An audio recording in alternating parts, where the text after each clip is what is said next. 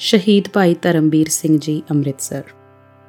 ਭਾਈ ਧਰਮਵੀਰ ਸਿੰਘ ਦਾ ਜਨਮ 15 ਮਾਰਚ 1953 ਨੂੰ ਦਿੱਲੀ ਵਿਖੇ ਭਾਈ ਲਾਲ ਸਿੰਘ ਦੇ ਘਰ ਮਾਤਾ ਬਾਲ ਕੌਰ ਦੀ ਕੁੱਖੋਂ ਹੋਇਆ।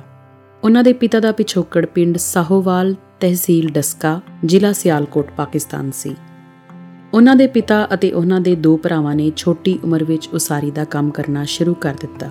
ਇਹ ਤਿੰਨੇ ਭਰਾ ਨੇੜਲੇ ਪਿੰਡਾਂ ਵਿੱਚ ਮਕਾਨ ਉਸਾਰੀ ਦੇ ਕੰਮ ਤੇ ਜਾਂਦੇ ਅਤੇ ਖੁਸ਼ਕਿਸਮਤੀ ਨਾਲ ਉਹਨਾਂ ਨੂੰ ਭਾਈ ਜਵਾਲਾ ਸਿੰਘ ਭਿੱਖੀ ਵਾਲਿਆਂ ਦੀ ਸੰਗਤ ਕਰਨ ਦਾ ਸੁਭਾਗ ਪ੍ਰਾਪਤ ਹੋਇਆ। ਇਹ ਗੁਰਮੁਖ ਇੱਕ ਸਾਦੇ ਮਕਾਨ ਵਿੱਚ ਰਹਿੰਦਾ ਸੀ ਅਤੇ ਸ੍ਰੀ ਗੁਰੂ ਗ੍ਰੰਥ ਸਾਹਿਬ ਜੀ ਲਈ ਬਹੁਤ ਸੋਹਣੀ ਜਗ੍ਹਾ ਬਣਾਈ ਸੀ, ਜਿੱਥੇ ਗੁਰਬਾਣੀ ਦਾ ਪਾਠ ਅਤੇ ਸੰਗਤ ਲਈ ਲੰਗਰ ਅਤੇ ਰਾਹਗੀਰਾਂ ਲਈ ਆਰਾਮ ਕਰਨ ਦਾ ਪ੍ਰਬੰਧ ਸੀ। ਭਾਈ ਲਾਲ ਸਿੰਘ ਅਤੇ ਉਹਨਾਂ ਦੇ ਛੋਟੇ ਭਰਾ ਗੁਰਦੁਆਰਾ ਸਾਹਿਬ ਦੇ ਗ੍ਰੰਥੀ ਸਿੰਘਾਂ, ਭਾਈ ਸੋਭਾ ਸਿੰਘ ਅਤੇ ਭਾਈ ਤਰਲੋਕ ਸਿੰਘ ਤੋਂ ਇੰਨੇ ਜ਼ਿਆਦਾ ਪ੍ਰਭਾਵਿਤ ਹੋਏ ਕਿ ਉਹ ਪਿੰਡ ਭਿੱਖੀ ਵਿੱਚ ਰਹਿ ਕੇ ਹੀ ਕੰਮ ਕਰਨ ਲੱਗੇ। ਪਾਕਿਸਤਾਨ ਬਣਨ ਤੋਂ ਬਾਅਦ ਉਹ ਕੁਝ ਚਿਰ ਹੁਸ਼ਿਆਰਪੁਰ ਰਹੇ, ਫਿਰ ਦਿੱਲੀ ਚਲੇ ਗਏ ਅਤੇ ਫਿਰ ਸਾਰੇ ਅੰਮ੍ਰਿਤਸਰ ਆ ਇਕੱਠੇ ਹੋਏ। ਇੱਥੇ ਭਾਈ ਸੋਭਾ ਸਿੰਘ ਨੇ ਇੱਕ ਮਸਜਿਦ ਵਿੱਚ ਗੁਰਦੁਆਰਾ ਸਾਹਿਬ ਬਣਾਇਆ ਅਤੇ ਭਾਈ ਤਰਲੋਕ ਸਿੰਘ ਵੀ ਉਹਨਾਂ ਦੀ ਤਰ੍ਹਾਂ ਸਿੱਖ ਸੰਗਤ ਦੀ ਸੇਵਾ ਕਰਦੇ ਰਹੇ। ਸਤਿਗੁਰੂ ਦੀ ਕਿਰਪਾ ਸਦਕਾ ਉਹਨਾਂ ਇੱਥੇ ਵੀ ਪਿੰਡ ਭਿੱਖੀ, ਪਾਕਿਸਤਾਨ ਦੇ ਗੁਰਦੁਆਰਾ ਸਾਹਿਬ ਦੀ ਤਰ੍ਹਾਂ ਕੀਰਤਨ, ਲੰਗਰ ਅਤੇ ਕੜਾਹ ਪ੍ਰਸ਼ਾਦ ਸ਼ੁਰੂ ਕਰ ਦਿੱਤਾ।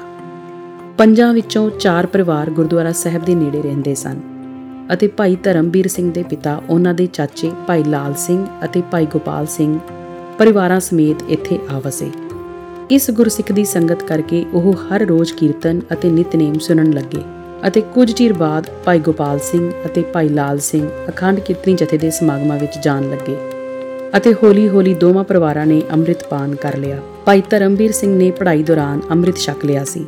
ਅਤੇ ਸ਼੍ਰੋਮਣੀ ਕਮੇਟੀ ਵੱਲੋਂ ਲਿਆ ਜਾਂਦਾ ਧਾਰਮਿਕ ਇਮਤਿਹਾਨ ਵੀ ਦਿੱਤਾ। 10ਵੀਂ ਜਮਾਤ ਤੱਕ ਪੜ੍ਹਾਈ ਕਰਨ ਤੋਂ ਬਾਅਦ ਉਸ ਦੀ ਜ਼ਿੰਦਗੀ ਬਦਲਣੀ ਸ਼ੁਰੂ ਹੋ ਗਈ। ਇਸ ਸਮੇਂ ਦੋਵਾਂ ਭਰਾਵਾਂ ਨੇ ਅਜੀਤ ਨਗਰ ਵਿੱਚ ਘਰ ਬਣਾਇਆ ਅਤੇ ਛੋਟੇ ਭਰਾ ਨੇ ਕਿਰਪਾਨ ਬਣਾਉਣ ਵਾਲੀ ਫੈਕਟਰੀ ਲਾ ਲਈ। ਭਾਈ ਧਰਮਵੀਰ ਸਿੰਘ ਨੇ ਆਪਣੇ ਚਾਚਾ ਜੀ ਤੋਂ ਕਿਰਪਾਨਾਂ ਬਣਾਉਣੀਆਂ ਸਿੱਖੀਆਂ ਅਤੇ ਉੱਥੇ ਹੀ ਇੱਕ ਅਲੱਗ ਫੈਕਟਰੀ ਲਾ ਲਈ, ਜਿੱਥੇ ਉਹ 5 ਸਾਲ ਤੋਂ ਕੰਮ ਕਰ ਰਹੇ ਸਨ। ਆਪਣਾ ਕੰਮ ਸ਼ੁਰੂ ਕਰਨ ਦੌਰਾਨ ਹੀ ਉਹ ਅਖੰਡ ਕੀਰਤਨੀ ਜਥੇ ਦੇ ਸਮਾਗਮਾਂ ਵਿੱਚ ਹਿੱਸਾ ਲੈਣ ਲੱਗ ਗਏ ਸਨ। ਅਤੇ ਰਾਤ ਨੂੰ ਸ੍ਰੀ ਹਰਮੰਦਰ ਸਾਹਿਬ ਨੂੰ ਇਸ਼ਨਾਨ ਕਰਵਾਉਣ ਦੀ ਸੇਵਾ ਵੀ ਕਰਦੇ। ਜਿੱਥੇ ਉਹਨਾਂ ਦੇ ਮਨ ਵਿੱਚ ਕੀਰਤਨ ਸੁਣਨ ਦਾ ਬੜਾ ਚਾਹ ਸੀ, ਉੱਥੇ ਉਹ ਕੀਰਤਨ ਸਿੱਖਣ ਦਾ ਵੀ ਬੜਾ ਸ਼ੌਂਕ ਰੱਖਦੇ ਸਨ। ਉਹਨਾਂ ਹਾਰਮੋਨੀਅਮ, ਤਬਲਾ ਅਤੇ ਦਿਲਰੂਬਾ ਸਿੱਖਣਾ ਸ਼ੁਰੂ ਕਰ ਦਿੱਤਾ। ਜਦੋਂ ਤੋਂ ਉਹਨਾਂ ਕਿਰਪਾਨਾ ਬਣਾਉਣ ਦਾ ਕੰਮ ਸ਼ੁਰੂ ਕੀਤਾ, ਤਾਂ ਉੱਥੇ ਬਹੁਤ ਸਾਰੇ ਗੁਰਸਿੱਖਾਂ ਦਾ ਆਉਣਾ ਜਾਣਾ ਹੋ ਗਿਆ। ਉਹ ਮਿਲਣ ਆਉਣ ਵਾਲੇ ਗੁਰਸਿੱਖਾਂ ਦਾ ਬੜਾ ਸਤਿਕਾਰ ਕਰਦੇ ਅਤੇ ਜਿੰਨੀ ਹੋ ਸਕਦੀ, ਉਹਨਾਂ ਦੀ ਸੇਵਾ ਕਰਦੇ। ਜੇ ਕਿਸੇ ਗੁਰਸਿੱਖ ਨੂੰ ਪੈਸੇ ਦੀ ਜ਼ਰੂਰਤ ਹੁੰਦੀ, ਤਾਂ ਉਹ ਖੁਸ਼ੀ ਨਾਲ ਉਹਨਾਂ ਦੀ ਮਦਦ ਕਰਦੇ ਅਤੇ ਕਦੇ ਵੀ ਉਹ ਵਾਪਸ ਨਾ ਮੰਗਦੇ। ਭਾਈ ਧਰਮਵੀਰ ਸਿੰਘ ਅਤੇ ਭਾਈ ਫੌਜਾ ਸਿੰਘ ਦਿਨ ਬਦਿਨ ਇੱਕ ਦੂਜੇ ਦੇ ਨੇੜੇ ਹੁੰਦੇ ਅਤੇ ਉਹ ਹਮੇਸ਼ਾ ਧਾਰਮਿਕ ਕਾਰਜਾਂ ਕਰਕੇ ਉਹਨਾਂ ਦੇ ਨਾਲ ਹੁੰਦੇ। ਭਾਈ ਧਰਮਵੀਰ ਸਿੰਘ ਕੁਝ ਸ਼ਰਾਰਤੀ ਅਨਸਰਾਂ ਨੂੰ ਰੋਕਣ ਲਈ ਉਸ ਸਮੇਂ ਵੀ ਭਾਈ ਫੌਜਾ ਸਿੰਘ ਜੀ ਦੇ ਨਾਲ ਸਨ।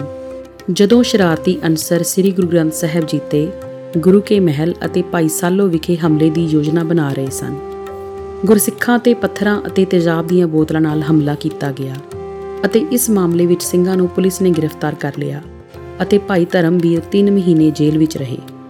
ਵਿਸਾਖੀ ਮੌਕੇ ਹੋਏ ਸ਼ਾਂਤਮਈ ਰੋਸ ਮੁਜ਼ਾਹਰੇ ਵਿੱਚ ਵੀ ਉਹ ਸਿੰਘਾਂ ਦੇ ਨਾਲ ਸਨ ਅਤੇ ਉਹਨਾਂ ਨਕਲੀ ਨਿਰੰਕਾਰੀਆਂ ਹੱਥੋਂ ਛੋਟੀ ਉਮਰ ਵਿੱਚ ਹੀ ਸ਼ਹਾਦਤ ਪ੍ਰਾਪਤ ਕੀਤੀ।